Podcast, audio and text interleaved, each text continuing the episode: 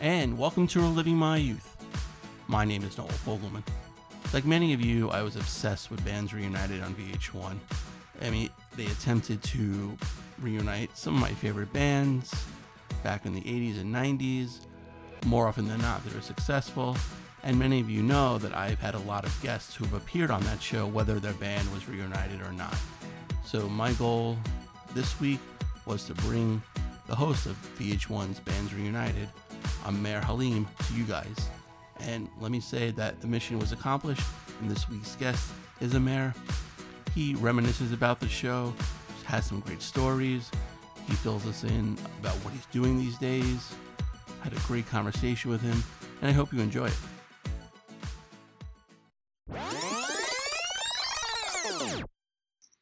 So, Aamer, thank you so much for joining us. And before we kind of reminisce about the show, just tell everyone what you're up to these days.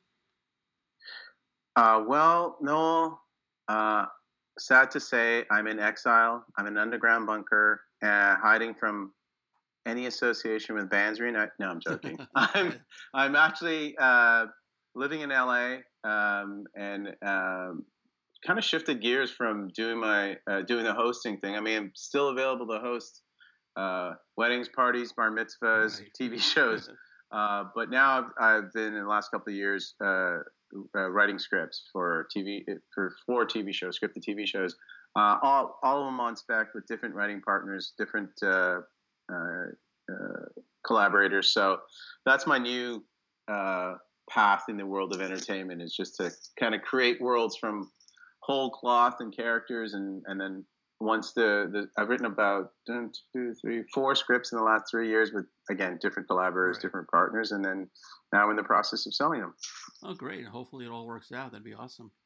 Well, it's funny that you asked me the question and kind of find me in that position the way I would find these uh, the band members that we were seeking out in Bands Reunited. I mean, you'd find them, you know, one person's in, working in insurance, another person's working in the health industry, someone's working in construction. So I'm kind of like that former host or mm-hmm. hosts. You know, I guess right. you're always a musician, so host slash writer. You know, so it's like Noel Fogelman's own bands reunited. Where are they now? Episode. So yeah, it's interesting. Except I'm not running in with like you know 40 people with cameras and lights in, the face. You know. yeah, that's the slight difference there. Yeah. Although, although no, I will say this.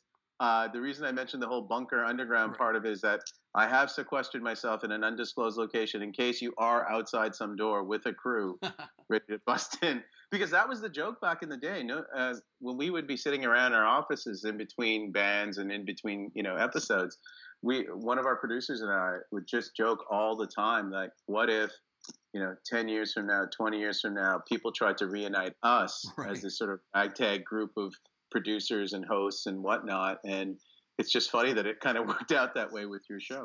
Yeah, and you know it's funny. Like I can't believe now it's already been 15 years, but and obviously the internet was still, you know, it was still big, but obviously not as big as it is now.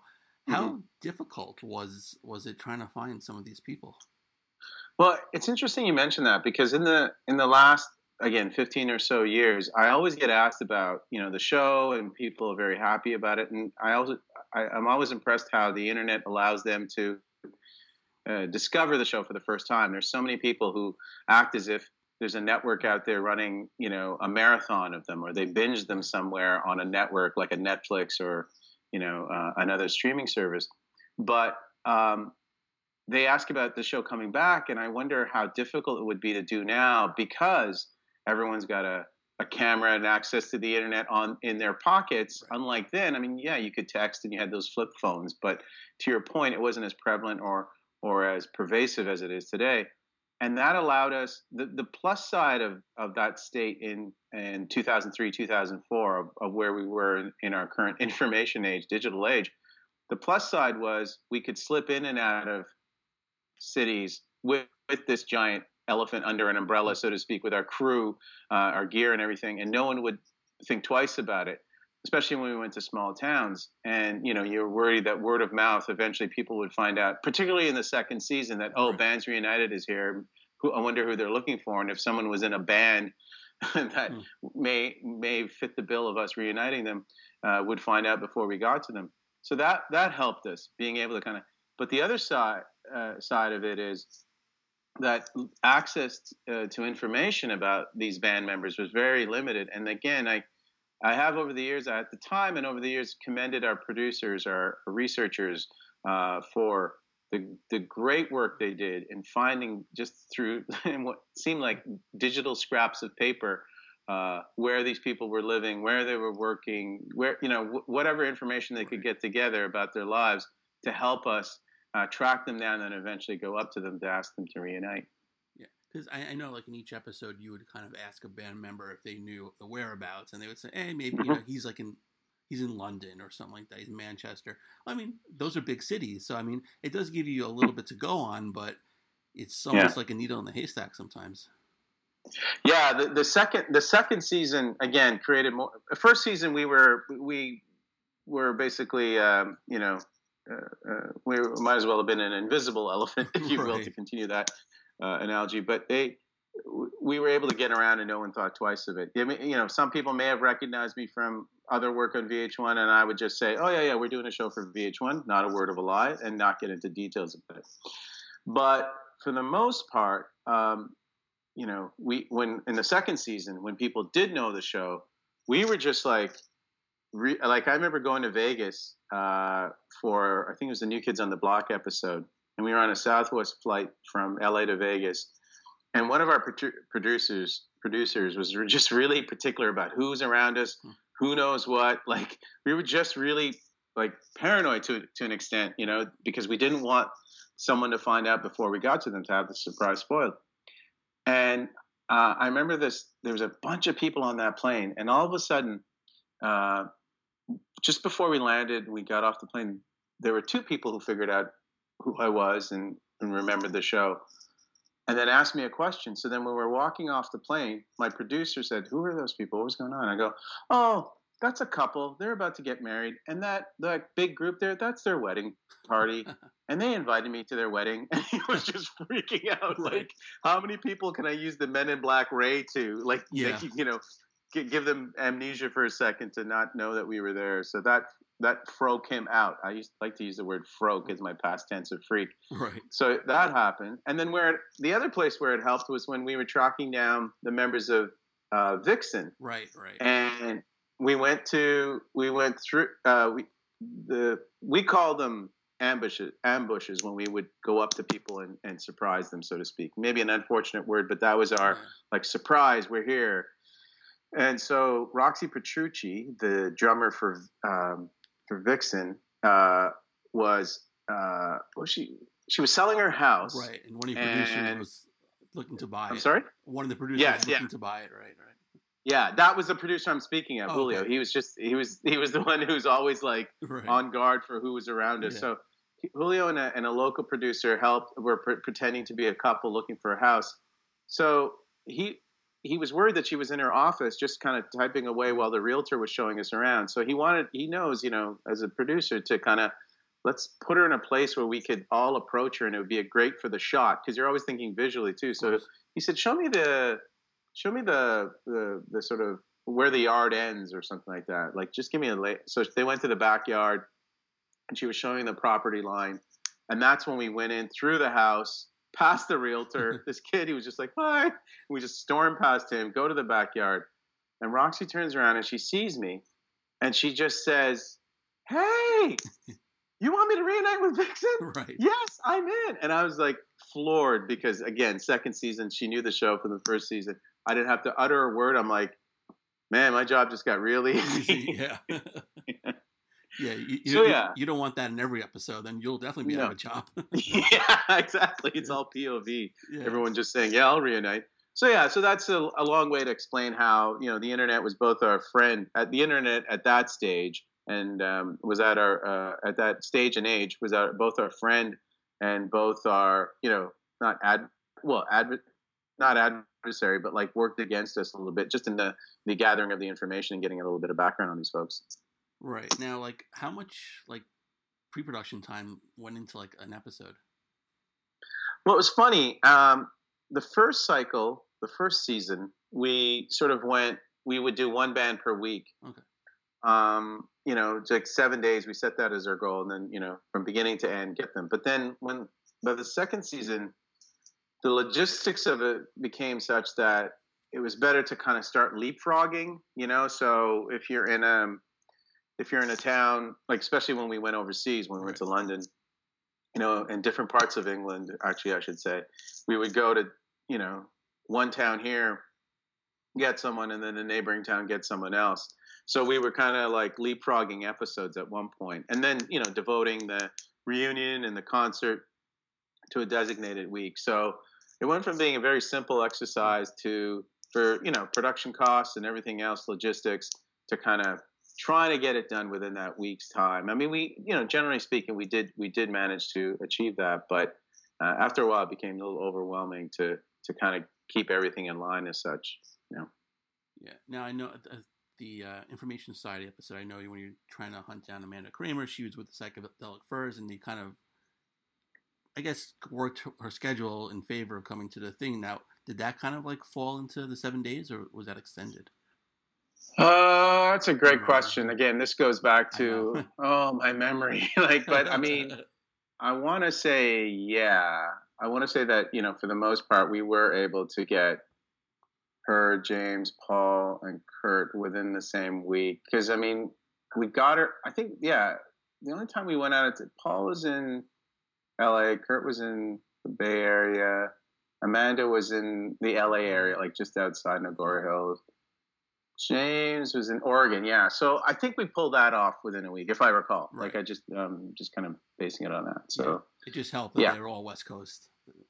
It helped the West Coast in that she was on tour with the Furs, Furs because, there. from what I remember, she alternated between New York, living in New York, and living in London at the time. Right. Uh, New York State and London, and then I think eventually full time London. So we had that. You know, we had that kind of uh, luck that was working with us to give us momentum. Like there would be you know, I think um, in the case of the Commodores, which sadly didn't um, come to fruition as a full reunion, but we got one member of the band who was living overseas happened to be having lunch with another member okay. based in LA. Right. That was just simply fortuitous, and we are just like, oh my gosh, like yeah. this is a sign, this is going to work out.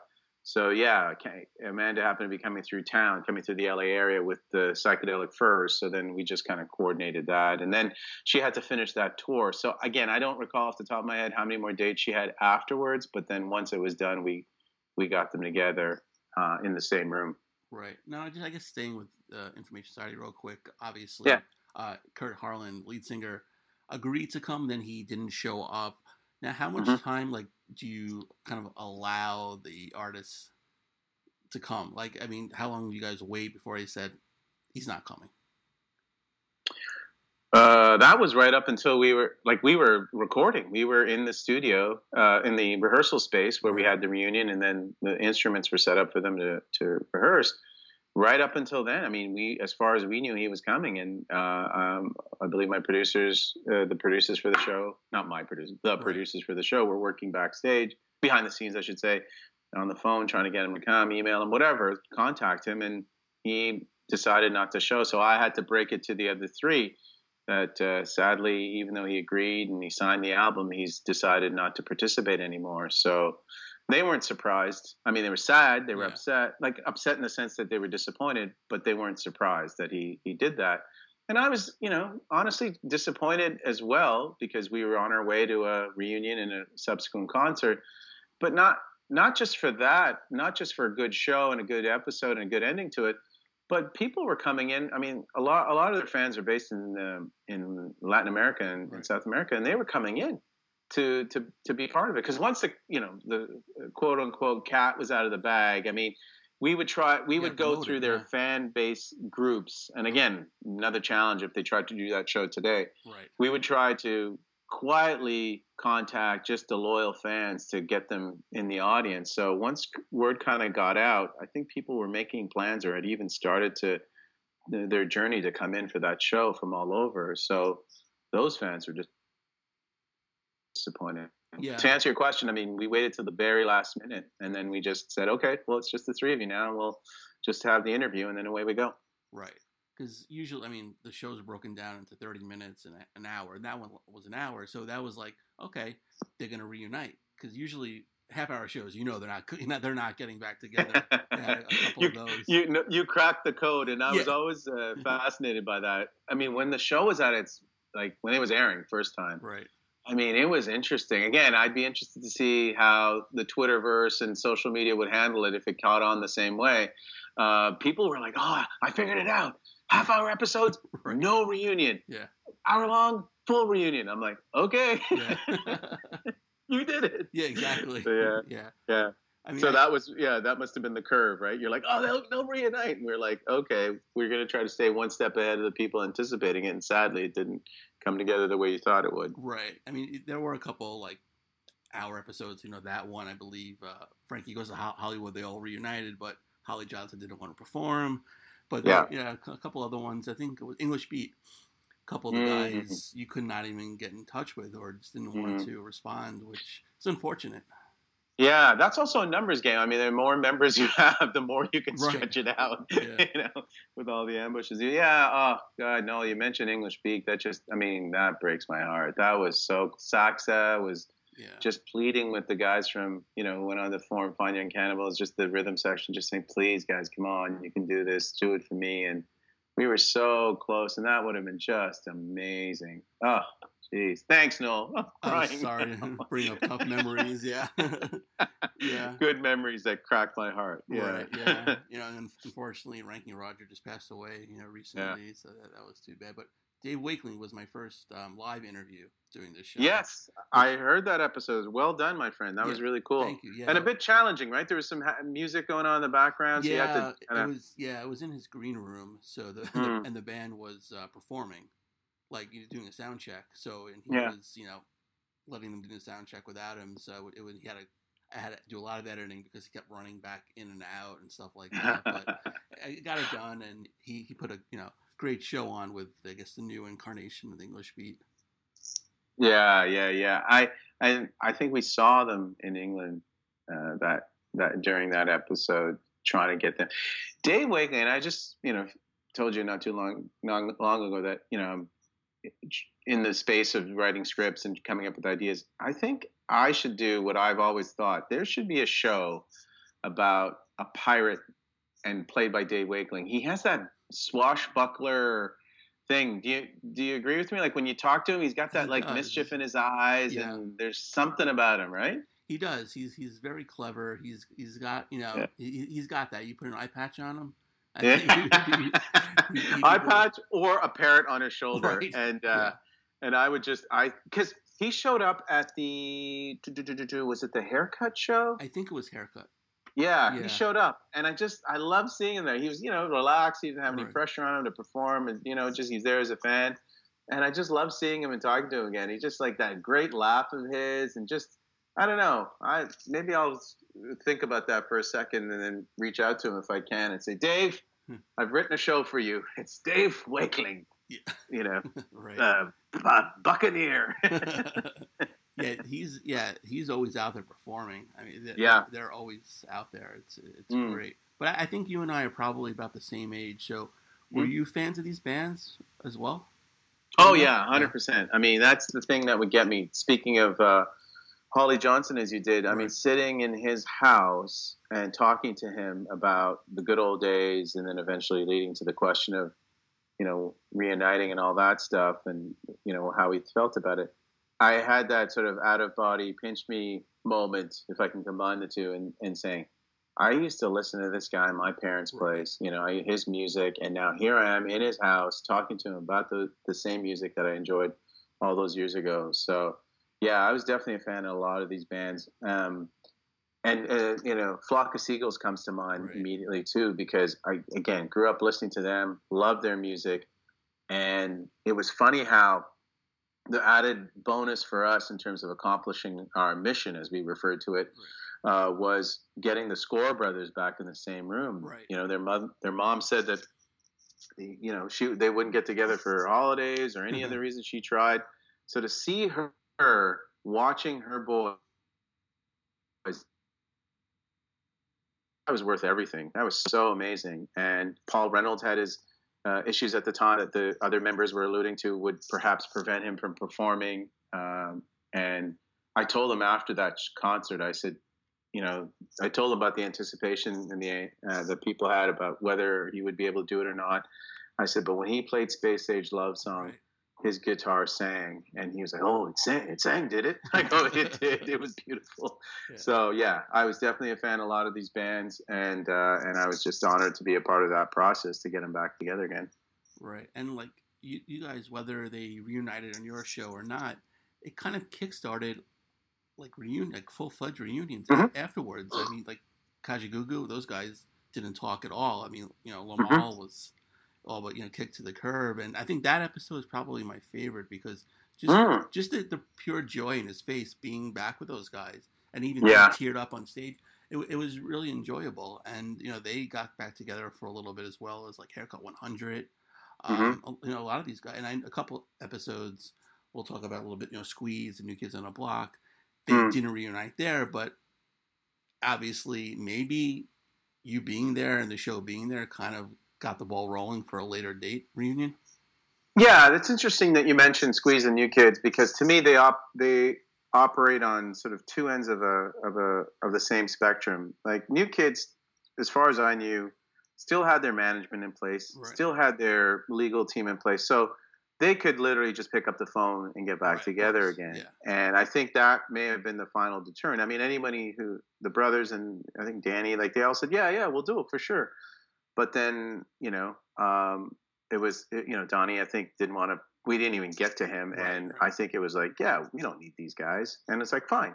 But our wheelhouse were bands like Squeeze, uh, bands like Romeo Void, bands like Berlin, who, you know, some of them may be still carrying on with the band name or still carrying yeah. on with the musical career, but they didn't have. I'm not saying the the resources, but the you know just the the, the, the momentum. They didn't even have the, the, the sort of idea to say, oh, let's see what happens. I mean, too much you know water under the bridge and all that stuff. Where they're just probably like, it's not worth. You know, you need that. The show is a catalyst to get them back together. The show was this thing that got, started that spark and, and then got them encouraged to get back. I mean, uh, so yeah, so the, the, those are the bands, the the Vixens of the world, where they didn't have their music on.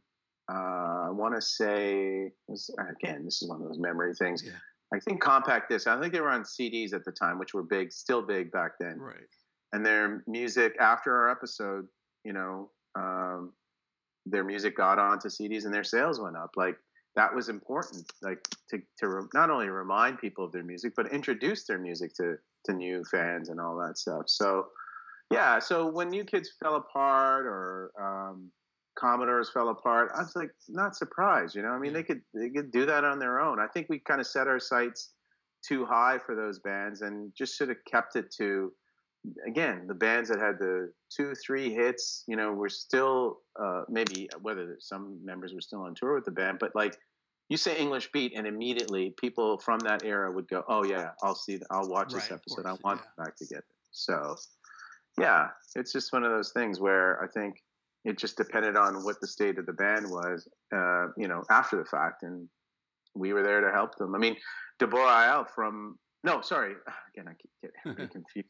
Martha Davis from the, Motel. the Motels came to our offices with bags and bags of citrus from her garden. Oh wow! Huh. And she just said, "I don't know how to repay you." She's like, "No, I can't. I mean, you know, yeah. I can't give you money or whatever. Right. But I just this is just a token of my appreciation to show how much this meant to me. So thank you." And she just wanted to see us again and say hi. But she brought, and that just meant so much because that's that was the, the the thing that you know brought me joy, and that's why my mantra when we were going around trying to convince uh, people to reunite was it's a good thing. It's a good thing because I believed it. I saw right. the process. I saw beginning, middle, end of it, and I saw people like Martha Davis coming up and going, "Here you go." Just you know, a token of my appreciation. I just want to see you guys again. I just want to hug you guys again yeah. for what you did for me. And when someone wouldn't reunite, that's why I would get upset. I would just be like, "Listen, trust me. Right. You're going to thank us later." Yeah, because I mean, like some of these band members haven't spoken like you know at that point, you know, maybe 10, 11 years, and just mm-hmm. like kind of break the ice, get them back together. Whether you know, in Information Society, they didn't, didn't perform on the show, but no one's spoken to Amanda in years, so it's good to get that, you know, kind of closeness back. Yeah, yeah, they didn't, and that was amazing too about Information Society. How open those guys were, right. uh, Paul Robin, James Cassidy in particular, um, and Kurt to an extent as well in the interview. Um, and then when we brought up Amanda's name, it was like yeah. record scratch. Like wouldn't talk about it, wouldn't talk about her, wouldn't discuss what happened uh, that caused the breakup. And then when she basically dropped the bombshell, and then again, this goes back to the pun intended information age. Yeah. Uh, you know, we did we did not expect. We thought, okay, love triangle, or triangle, or love, you know, something to do with that. It was more of a romantic thing, like couple broke up, the other guys were interested in her. She, you know, whatever. I mean, right, right. You, all these possibilities existed. Pardon me, but when she said, "Oh, I was addicted to heroin," we're like, "Oh Whoa. my god!" We had no idea. so, um, yeah, it's just you know, it's it's just one of those things where you're like, you know, when you see them back together again and again, we're that bridge, right? We're that reason for them to sit in the same room and have a conversation and then reestablish their contact with one another. And, you know, in some cases, as you were saying earlier, bands went on and toured together. That original lineup of, of Flock of Seagulls went on tour. They played festivals. Like, it was great. It was great. Right. Now, were there any, like, episodes maybe you weren't fans of the band before that you actually became fans of as a result of doing that show? Yeah, I mean, uh, I wasn't too familiar with uh, Klymaxx's music. Okay. Uh, um, and then when I, I was, oh, I knew, you know, meeting in the ladies' room right. and all that. But then when I saw them perform and and just how great they were, and then you know, in my research going back through their catalog, I was like, oh my gosh, how did I?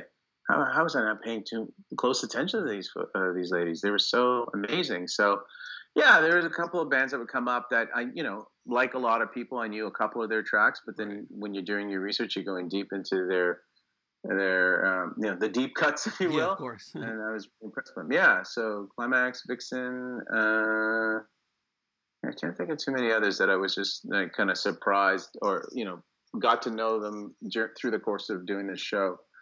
Um, but yeah. Right. Now, yeah, those are probably. Yeah like what was like the process like deciding like which bands you were gonna do? You know, dartboard. Okay. no, we, a wheel. a wheel. we said, you know, Elvis Costello likes to perform with this wheel of songs, yeah. and then he just spins it. So maybe we'll do the same right. thing.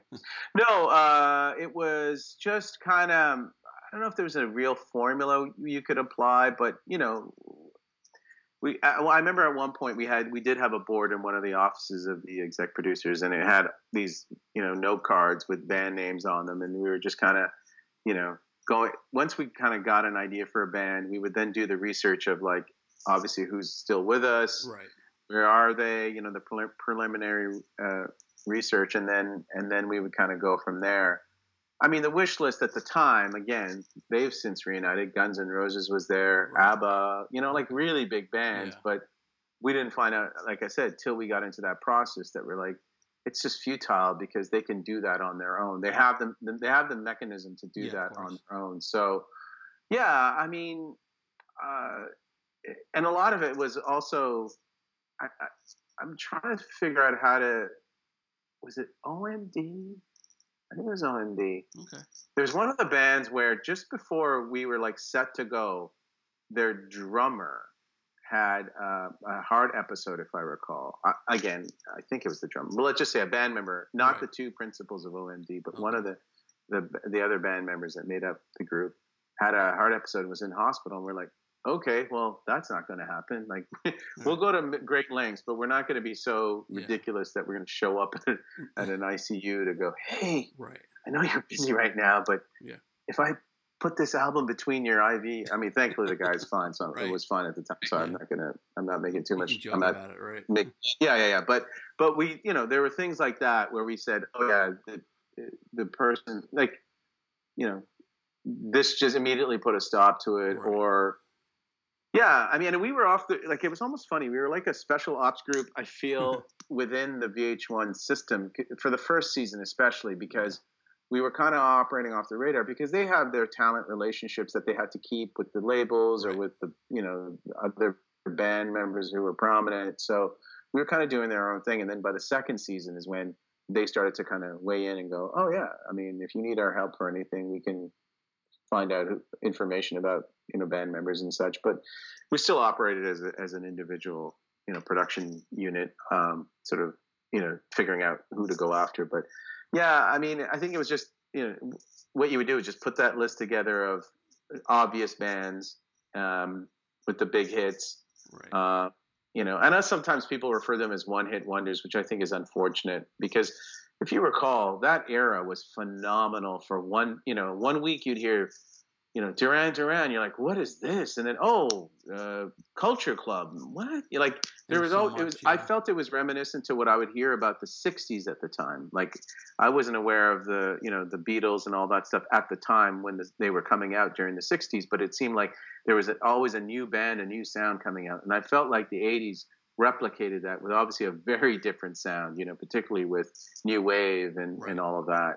So that's what was exciting to me. So, yeah, it was natural that if you know the Blow Monkeys came out with "Digging Your Scene," right. and then someone six other bands came out in six successive weeks, yeah. you may not hear from them again because they were competing with that one hit they had, and unless they had another number one or close to number one, yeah. they were sort of you know they would tail off as opposed to other bands coming up and, and replacing them in terms of their uh, popularity. Right. Yeah, I'm glad you mentioned the Blow Monkeys. I absolutely love that song. That's a, it's such a good mm. song. Yeah. It's such yeah, yeah, yeah. Yeah. Now I know um, probably the holy grail for you guys was the Smiths. You know, so that little clip of you, you know, staking out Morrissey. Um, was that? I mean, do you guys honestly think that was going to happen, or is that just like we hope it's going to happen? He's in town, so we're going to try.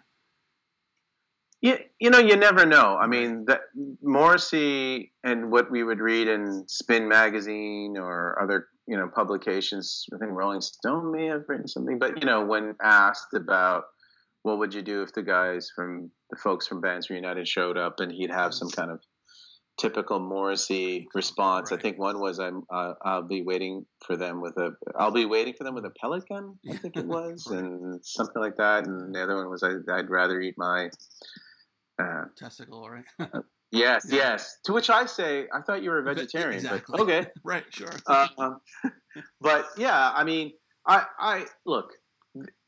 I could never tell you what was going to work out, what wasn't. Right. You know, as I said, we had five of the six members of the Commodores. We got to Lionel Richie, and then all of a sudden we got shut down hard. Like they weren't letting us use their music or any of that stuff. So that episode wound up not even being an episode. It was just, you know, we were just cl- clamped down. So I, I couldn't tell you whether if something was going to work out or not simply in the moment. Right. But we always went in thinking, yeah, we were going to pull this off. We thought, and we would have those discussions. Just to circle back to your question about what's the, you know, what's the, we would say, I keep mentioning Rolling Stone, but at the right. time, uh, you would go, okay, what's the band that's going to put us on the cover of the Rolling Stone of, of Rolling Stone magazine? And uh, we would say Smiths, yeah, uh, Police, right. the Police. Uh, who else was in that category? The the police, the Smiths, and uh, Guns N' Roses. Pardon me? Guns N' Roses, maybe. Yeah, Guns for sure. Yeah, yeah.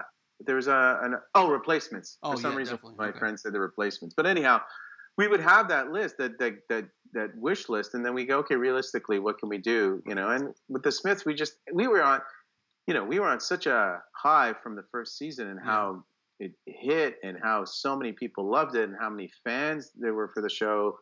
Uh, you know, both everyday people, both celebrities, whatever. We're just like, oh my gosh, like we can get anybody. uh, so yeah, we took the you know gave it the old college try to try to get the Smiths back together, and uh, you know we knew Morrissey would be the biggest stumbling block, and and but we just felt that the that you know we could do it. I honestly thought we would be able to pull it off, but what turned out happening, what wound up happening is that, you know, he was sick when we were uh, staking out the Apollo Theater for I think six, eight hours, and he just didn't have sound check. That was our opportunity to try to get him then, but he just whisked in, zoomed in for the show. They whisked him inside, and he performed. So we had zero shot at him. And then later, we were at this rehearsal space in uh, LA called SIR. That's where we had some of the reunions and then turned the floor over to the bands to play.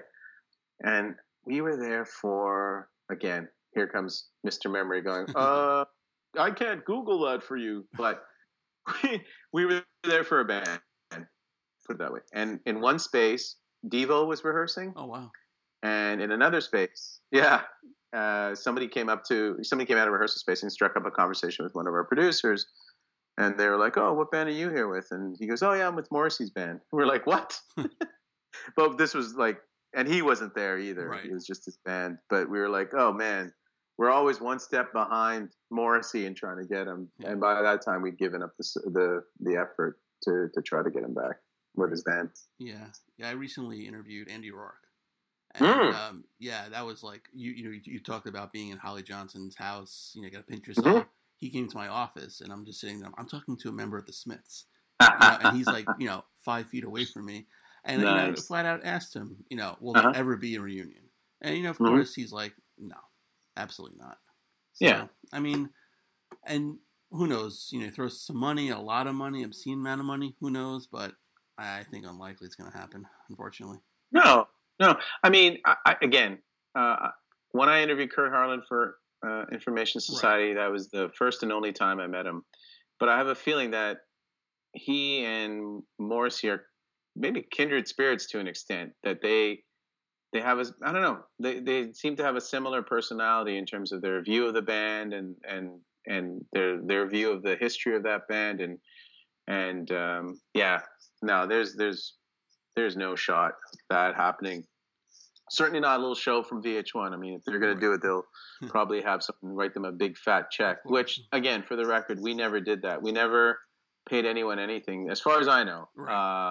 uh, uh, because our thing was money was one of the main reasons why these bands fell apart. Um, so we weren't going to make it like, oh, we paid, you know, um, haircut 100 this much, and then Berlin goes, well, we had this many hits, you should pay us that. You know, we weren't going to get into that at all. So we just said we had a no money policy. So, you know, uh, in terms of paying them. Right. Um, and then you figured if they did reunite and went on to perform, you know, on their own tours, even release an album, money's going to Mhm. come their way. So Yeah, absolutely. Again, our our job was just to get them back in the same room, and then hopefully on stage in front of their fans, and then what happened after that was theirs. And you know, it's funny. One of the questions that I don't get asked about too much is like why, if I came away with some kind of consensus as to why these bands fell fell apart, and Right. obviously they were for various reasons, but I feel like, and this is a gross generalization, but I feel like a lot of it had to do with manage, management, Right. either ineffectual or non-existent or divisive. yeah, That if you have the right manager, like you two did for so many years with Paul McGuinness, they're going to weather all kinds of storms, right? The push, the pull for go, you got to go solo. You're the star, Yeah. or where's our money going? Like, if you have that, I mean, again, this is a gross generalization, but if you had that person there, I feel like they would have been able to weather a lot of these storms that they faced and then ultimately couldn't deal with. yeah, and I, I, you're probably right with that too. It's definitely. But um, now each each member who agreed to do the show sealed it by Mhm. signing the album. Um, so what happened to those albums? Do you remember the end of Raiders of the Lost Ark? Top men. yeah, honestly, uh, it's funny. Um, in thinking about talking to you, I was like, oh yeah, I. I'm sure I'll get asked about that, and Yeah. uh, um, I honestly don't know. Uh, I don't know where whether we gave them to. I can't. I can't even make up an answer. Like I can speculate, Yeah. but I hadn't thought about it, and especially in this day and age when everything's up for sale and available for auction Yeah. or you know whatever uh, online bidding. It's like I wonder what they would go for now. But yeah, I, they might be in someone's office, someone's uh, warehouse, or yeah. hanging in someone's uh, uh, living room. But uh, I certainly didn't get them. I didn't. I lost, didn't have any. I wasn't tracking them after yeah. we got the signatures. They went into the uh, the capable hands of our producers, and then that was it for me as far as knowing where they were. Yeah, never to be seen again. Never to be seen again. yeah. yeah, But it was a great device. I mean, it was. I, Yeah, I can't. yeah. I can't take credit for it, but whoever came up with the idea on our te- on our team was great in th- saying, yeah, I mean, it's a visual representation of uh, of our success in, in in going to get these folks, and then you're able to show them the signature, so that Yeah. would encourage the other members to go, oh, okay, there, you know, especially as you saw, saw in different episodes. Oh, you'll never get exactly. so and so. Right. like, well, we oh, well, you'll never. And I'm like, well, so so just signed. Yeah. Yeah. Right. And you know, it's a lot bigger than signing a cassette tape, that's for sure.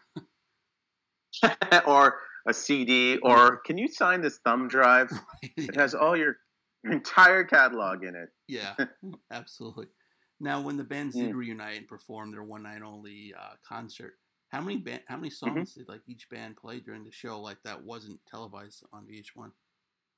They played a full set. I mean, we would highlight, I think, one song, you know, where we do that really cool, like you'd see them performing today, then kind of do this uh, dissolve using Yeah, um, sort of great, a film melting effect. Yeah, to the, the good old days when they did a video or a live performance and then back to the current time. So, uh, you know, to make it worthwhile, their fans, we would do a full set. I mean, obviously, we shot it for television, so sometimes we need to do a second take, but for the most part, what I recall is that they would just do a full set, and once we had what we needed, that would be it. Um, I remember, like, I wish, you know, like Haircut 100 show. Right. Oh my gosh, ridiculous! Uh, the Alarm show. Oh, dude, there are people who like people in line with suitcases because they just found out they just came down Right. to London and they were in line and getting really excited, tailgating, if you will, in line. And then uh, that show, we had barriers, we had security, Oh, wow. like it was full Right. on. Um, but haircut, the reason I mentioned them immediately was for two reasons. One, most times when bands would, and I was telling a friend about the the show who, you know, was was asking me similar questions recently about it, and like, what was this process like? What was that process like? And I said, it was cool to watch the bands. You know, you've interviewed Flock of Seagulls, you've gone down memory lane, and then you go, okay, uh, turn the floor over to you right. uh, go ahead and to watch these guys learning their songs again. I mean, Mike Score was on tour, so he obviously Yeah. knew them fairly well, but the other guys were just figuring things out. And you see John Crawford talking to their drummer, like uh, Rob Learned, going, okay, or no, sorry, I'm getting my bands mixed up.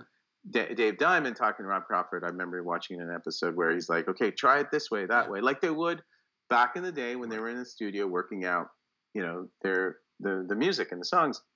So uh, when Haircut, they're such good musicians, and even though they hadn't played together in you know 20 years or whatever, they just picked up their instruments and crushed it right away.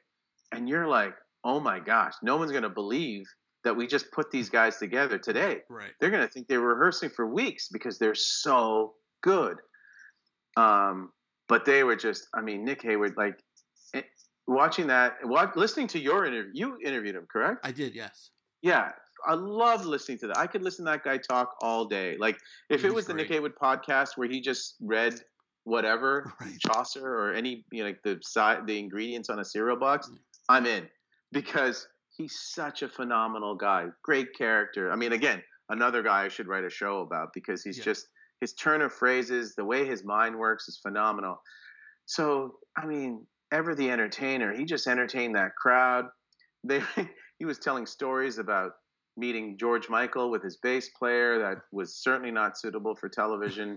uh, and then he, they started the song, you know, out of that story, and then he had to stop, and he goes, "Oh, sorry, I'm still thinking about that story." Like, you know, just like it's paused, right. and then singing at one point, and then asking three women in the front row, "Sorry, what were the what were the lyrics to this again?" right, okay, and then singing. I mean, it's just mus- ma- ma- magical. I was going to say masterful, and combine that with magical. Um, but it was so good. But I tell you, no, I wish you were there. I mean, you know, we showed it on the show, but I wish you were there live in London to see them perform. Um, uh, it was well, Fantastic Day was really good, but when they did Love Plus One, oh, oh my gosh, I just got goosebumps again. It was like he's like, "Are you ready for a burst of sunshine?" And they just went into it, and I was like, "Oh my gosh, this is this is what this was all. This is it was all worth it now. All the running around, all the you know sleepless nights, jet lag, whatever, st- stress, strain that you do to put a show like that together. In this moment, it all paid off because it was just oh amazing. That's great. What it was a phenomenal version. Yeah. Was was And that, then during the shows, I would, I would, sorry to interrupt, but during the shows, I would actually, you know, listen to the first couple of songs, make sure everything was going well. Like from my perspective, Yeah. like something didn't break down equipment wise, and I didn't need to rush on stage. Actually, it did once, I think for ABC, and I needed to go on and just, just kind of fill time yeah. talking to the band while they sorted some things out. But I would then spend the rest of the time going around the venue and shaking everyone's hand on our show and just thanking them. You know, we put a and then I would say we we put a band on stage. Like it was just it meant a lot to me that it was such a team effort that I that I thank whoever I could, whoever wasn't busy holding a camera at the time or directing the show or you know producing the the live show. I just I just wanted to let them know that their hard work just is right there on stage in front of them. Right. That's great. Now, was the Haircut 100 performance was that your favorite one of the series? Uh, like I said, that the alarm. I mean, they're all like it's. No, it's like picking a favorite child. I know. It's I so know. difficult. no, they were all they all had their magical moments, but I think beginning to end, just as Yeah. far as watching a full set, a full concert, it was just like. And then the alarm, there was just oh my gosh, as you know, there was so much tension between Yeah. those guys, so much Yeah. so much unresolved tension and all that stuff, that it really came out in on stage. Like the energy in that night was like, oh geez, it's like they ne- again. They never left, you know. They never split up or anything like that. So Right. Now when Yeah, like, yeah. Now when a band like picked up the instruments for the first time, you know, together after so many years, and they started, you know, rehearsing, was there ever a Mm-hmm. point that you was like, "Uh, this might not work"? Yeah, yeah, definitely. And I mean, I can't again remember the specifics, but yeah, it just sounded like oh, that that that keyboard, that Yeah. synth didn't sound good. It just sounded really off key, or you know that that run through didn't work well. But that made for a great show because Right. you weren't sure if they were going to Yeah. pull it off, right? I think everybody we put on stage. Uh, I can't think of one band where I was just like, oh yeah, that was a mistake. They Yeah. all pulled it off. Right. Like they were all able to kind of work through again, it felt like you were there in the recording and writing process because they were working through the arrangements and all of that. And uh, and at the time, if it didn't sound well, and then if uh, you know in between songs they were just kind of talking, going, Ugh, I don't know how we're gonna do this, you know. So um, so yeah, in in those moments, the rehearsal moments, for sure, there were many uh, many times where we thought this ain't gonna happen, or it doesn't look like it's gonna happen. We always felt that they that you know they would rally, and and especially with the adrenaline of the moment, you know, when they were back on stage in front of their fans, they would they would pull through, and they all did. Right. Now there were a couple like uh, musicians that couldn't perform on the show, but the band played anyway with like replacement musicians. Mhm. Did you have those guys kind of like quote unquote in the bullpen, ready to go, or how? What was the process of finding replacements? Yeah, that, I mean that's just it. I mean when there was um, what was it? Was it in case of Romeo Void? Yeah, it was. They Yeah, when they had yeah. you know their saxophone player couldn't play any longer. We were just like, okay, we'll have a replacement for you, and you know he was there listening with Right, it, the yeah. headset and all that. But uh, yeah, we were never saying, okay, you know, here's your understudy.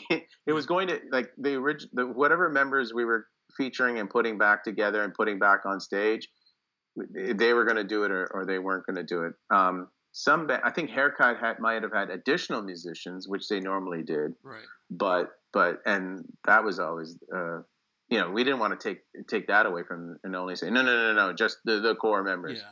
Yeah. Um, but yeah, yeah, we we definitely had uh, when needed. We would call up. They you know they would recommend someone. They would say, you know, let's have this person come in and and and fill out the the roster for for the reasons you mentioned. Yeah. Now, if say like you know, every show gets rebooted now, remade now, Bands Reunited's coming back. They bring you back as the host. You had to pick four bands that you didn't think about when you were originally doing the show to reunite now. Who would you want to do? That's an amazing question. Um, first of all, I don't know if they'd bring me back. Right. I think it'd be like some young, idealistic uh, kid talking about how he or she remembers. And then now you think, do the math. Like, who are they going after? People from bands, like, uh, in the, sorry, in the '90s. Yeah. You know, I remember being. I remember um, two stories from two different red carpets. Uh, I think the guys from Hoobastank came up to me Right. and said, "Dude, we love your show. Your show's amazing." And I said, "Oh, thanks." And they, go, when are you gonna do more episodes? Which is what I've continued to, which is what has been the question since since the show was done. Right. And I said, "Well, we're just waiting for bands to break up now. Uh, when are you guys breaking up?" And they took it so badly. I go, "No, I'm just like, don't be a jackass." And I'm like, "No, no, no, I'm just kidding. I'm just kidding. Yeah. Long career to you. I'm just joking around." But to be honest, we we have run out of bands, so to speak.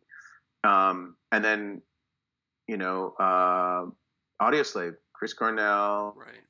and the rhythm section from uh, Rage were there, and they were asking me about the show. Tim Tim C was like, "Dude, I love Bands Reunited." Yeah. So then I mentioned, I said, "Oh well, maybe we can get your respective bands back together." You know, Soundgarden and and Rage, and Yeah.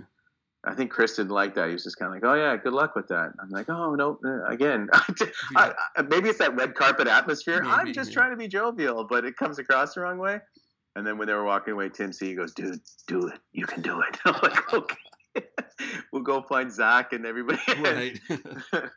Get them back. But uh, to go back to your question, I mean, to be honest, anybody who was on my list is not no longer on my list because they've done it themselves, and I think true, that's yeah. a tribute, a testament to their to the to the show. I think a lot of bands. Uh, I think after the death of Joe Strummer, there are a few bands. I think the Stray Cats may have gotten back together because of that. They realized, oh, you know what? What we took for granted, i.e., time, Yeah. is running out. And if we don't get this done now, who knows when it'll happen, if at all. And I think after we did our show, a lot of bands were inspired to do that on their own.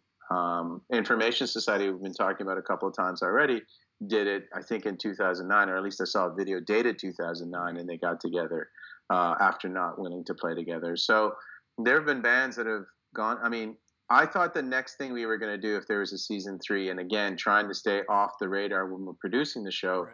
would have been a trip to Australia. I thought for sure we would have tried to get um, what was Oil. possible back then. Midnight Oil, Men at um, work. maybe Men at Work. Um, House. Who else? Yeah, for sure. Crowded House, Icehouse, uh, any house. Right, Any house, Wow. yeah, exactly. yeah, anybody with a house, we would have tried. So yeah, I thought that was our next move. Obviously, it would have been an expensive one, of but course, yeah. it would have kept the uh, kept the idea of, of surprising people intact. Um, although I have to say, I mean, even back then, prior to what we can access now in terms of uh, either through YouTube or other per, uh, uh, streaming services, or, or or through streaming services, I should say. I remember someone saying to me, cursing me out because he just it was a guy I used to know, uh, you know, years before, and he'd gotten married and he was honeymooning in South Africa, and he was upset that he never he his wife was upset that he wouldn't leave the hotel room because he was binge watching bands reunited that happened to be on a marathon episode uh, marathon of episodes Right. uh, in South Africa at the time. So who knows? Australia might have, might have worked or not, but uh, that's what I thought. That that I honestly thought that would have been our next move. But you know, Midnight Oil is re- reformed. Um, yeah, other bands have gotten back together since then. So to go back to your original question, I, I don't have a list like that Yeah. anymore because they've gone ahead and done it. Right, yeah, it's hard. And I, I believe like Tears for Fears just reunited before the show started, correct?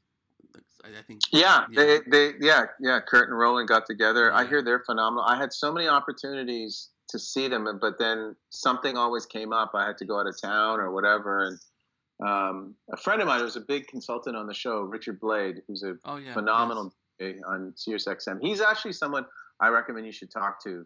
He's, a, he, I mean, Yeah, he's, written a definitely on the book. list, Yeah, Uh, yeah, he's a great, great guy. Really, really good guy. And I think if you can um, make that happen, it would be a great episode uh, for for for this podcast. But uh, Richard, I remember saying, "Hey, you know, he knows Curt and, right. and Roland. He's thinking they're playing and love to get together." And it almost happened, but then I got a you know call on the bat phone saying, "Oh, we need you here tomorrow." I'm like, Right. "Okay." So, but yeah, they gotten back together. Oh, the aforementioned OMD, I actually saw them at Coachella right. after seeing New Order, which was phenomenal. Oh, great, they were great. So yeah, a lot of these, um, a lot of these bands have have certainly reunited uh, in, in the time since the show uh, first aired. Yeah, yeah. Tears for Fears, they're my all-time favorite band. I've seen them a bunch. I've seen them when Roland just was Tears for Fears by himself a couple times. Oh, then- yeah. and then when they, they got back together, um, I hear that I was there when yeah when songs from the Big Chair came out. and I was living in Toronto, Right. and I went to see them in a small venue. And I was just like blown away how amazing they were Yeah. and are. Yeah, they, they Yeah. still are. I, I think they kind of have like a just like a business relationship now, pretty much like Hall and Oates do. Okay. They just perform, and Okay. that's that's kind of it. There's really no, you know, personal relationship anymore. But as long as Sure. they perform and sound great, who cares? You know. Well, it's like I mean, you and I talked uh, before we started uh, this in, this this part this interview. We were talking about being big sports fans, and it's like, hey, you know what? If your team does well, if it succeeds, it doesn't matter if the guys aren't pals off the court or Right. off the ice or off the field. Just you get the job done, and it's fine. I mean, you- you'd like for them to have a nice relationship uh, per- uh, on a personal level, but just think about our the the office uh, the the works uh, work the work experiences you've had, and not every office was this, this you know family that was celebrating a, a- birthday every Right. Friday in the in the break room, right? Yeah, like it just exactly. varies. So, yeah, yeah. absolutely. But um, this was fantastic. Thank you for a few minutes tonight, and uh, good luck with all your scripts. Hey, thank you very much, Noel, and uh, continued success with your show. I really enjoy listening to it.